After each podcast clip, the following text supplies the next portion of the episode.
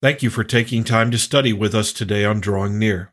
This podcast is designed to help us draw near to God through the study and application of His Word.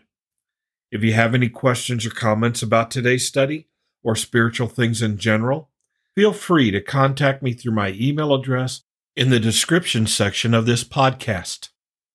As we continue Luke's account of Jesus' sermon, we are confronted with the spiritual truth of the fleshly existence versus the spiritual. Since we are both flesh and blood, and yet possess the potential of spiritual life, we are challenged in the scriptures to seek and embrace those things that are spiritual, heavenly, godly, and eternal over those that are carnal, earthly, sinful, and temporal. Today on Drawing Near, we hear Jesus' words concerning these things. So let's open our Bibles to Luke chapter 6 and study comfort in this life. And as we prepare for today's study, let's pray together. Our Father in heaven, we give thanks to you for your grace and mercy that calls us out of our sin and our carnality, out of this temporal, condemned world, into a life with you, a fellowship with you that is based on what Jesus Christ has done through his death, burial, and resurrection.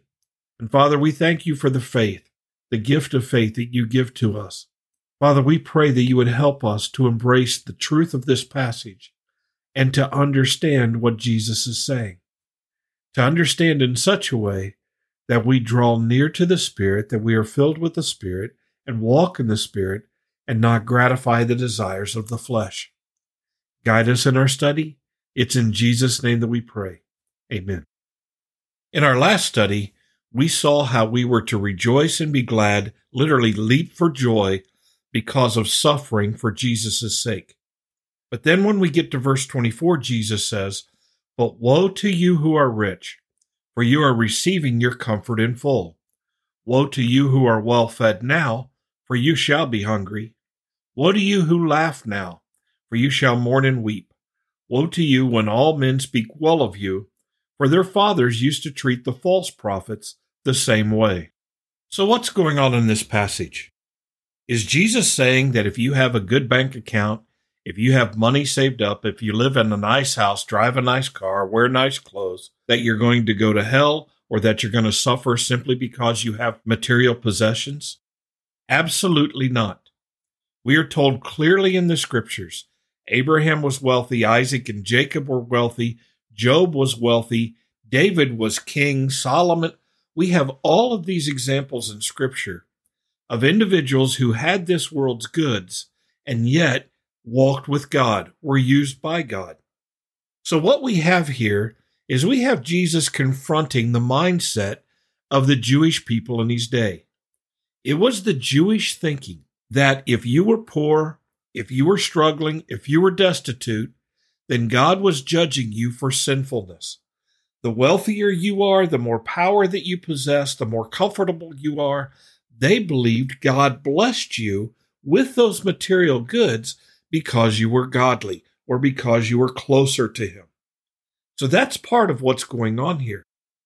The other part of what's going on here is Jesus is setting the worldly and the carnal against the spiritual. We saw earlier that those who are poor in spirit, that those who lack this world's goods, that those who hungered and thirst for righteousness, they would be satisfied, they would be full. And those who are persecuted and suffered for Christ's sake, they would be blessed. But now what we see here is if you seek this world's goods, if you are about satisfying the fleshly nature over the spiritual, if all you look to is to be rich to be well fed, to laugh and enjoy this world. In other words, eat, drink, and be merry. If you are like the rich man who enjoyed his parties and his sumptuous living every day, while outside his gate was Lazarus, who was sick and had sores over his body and was not comforted. If you feed the flesh apart from the spirit, against the spirit, you are in trouble we must understand that we are called in Christ Jesus not to worldly comfort, not to indulge our flesh, but rather to live as stewards of the manifold riches of God in this world, for His glory, seeking His will to be done. If need be, we sell all that we have to follow Christ. If need be, we walk away from everything in this world to follow Christ. We see that taught in the Gospels. We see that in the first part of the book of Acts. We see it in the life of the Apostle Paul. We're called to walk in the Spirit and not gratify the desires of the flesh. And so Jesus says in verse 24, But woe to you who are rich. That word woe is a dire word of warning. It is severe. You who are rich, woe. Be careful. You need to pay attention. You are in danger. But woe to you who are rich, for you are receiving your comfort in full. If all that you desire is to be rich in this world and not serve God, not honor Christ, and not live by the Spirit, then you are getting what you want right now. Enjoy your riches, that's all you get. You who are well fed now, you who have full bellies, you who are all about taking care of the body, you're going to be hungry later. Woe to you who laugh now. Woe to you who are not struggling. Woe to you who are not laboring against your sin and the sin in this world. Woe to you who are laughing and partying and enjoying this life to its fullest, for you're going to mourn and weep. There's a perspective here. the perspective is if this is what you're living for, eat, drink, and be merry, for tomorrow we may die, then you'd better do it. But believers are taught in 1 Corinthians chapter 15 and elsewhere that there is eternal life, there is a resurrection. And our focus and aim is on that eternal life, living and looking forward to the resurrection of Jesus Christ, to his return. We see the flesh in this life as that which is tainted by sin and causes us to be at odds, to be in conflict with God apart from faith in Jesus Christ. Therefore, like Paul, we beat our bodies into submission. We deny ourselves and take up our cross daily and follow Christ. We deny ourselves the things of this world in pursuit of eternal spiritual life. In the very same way, if we pursue peace and relationships over and against the will of God, we are in danger. Verse 26 Woe to you when all men speak well of you, for their fathers used to treat the false prophets in the same way. If we get along with the world, if we are not contrary to the world in our righteousness and holiness, if we do not speak up and stand for the things of God and the person of Jesus Christ, if the world receives us, we're in trouble. Why? Because if the world did not receive Christ, if the world hated Christ, they will not receive us, they will hate us. Jesus said that.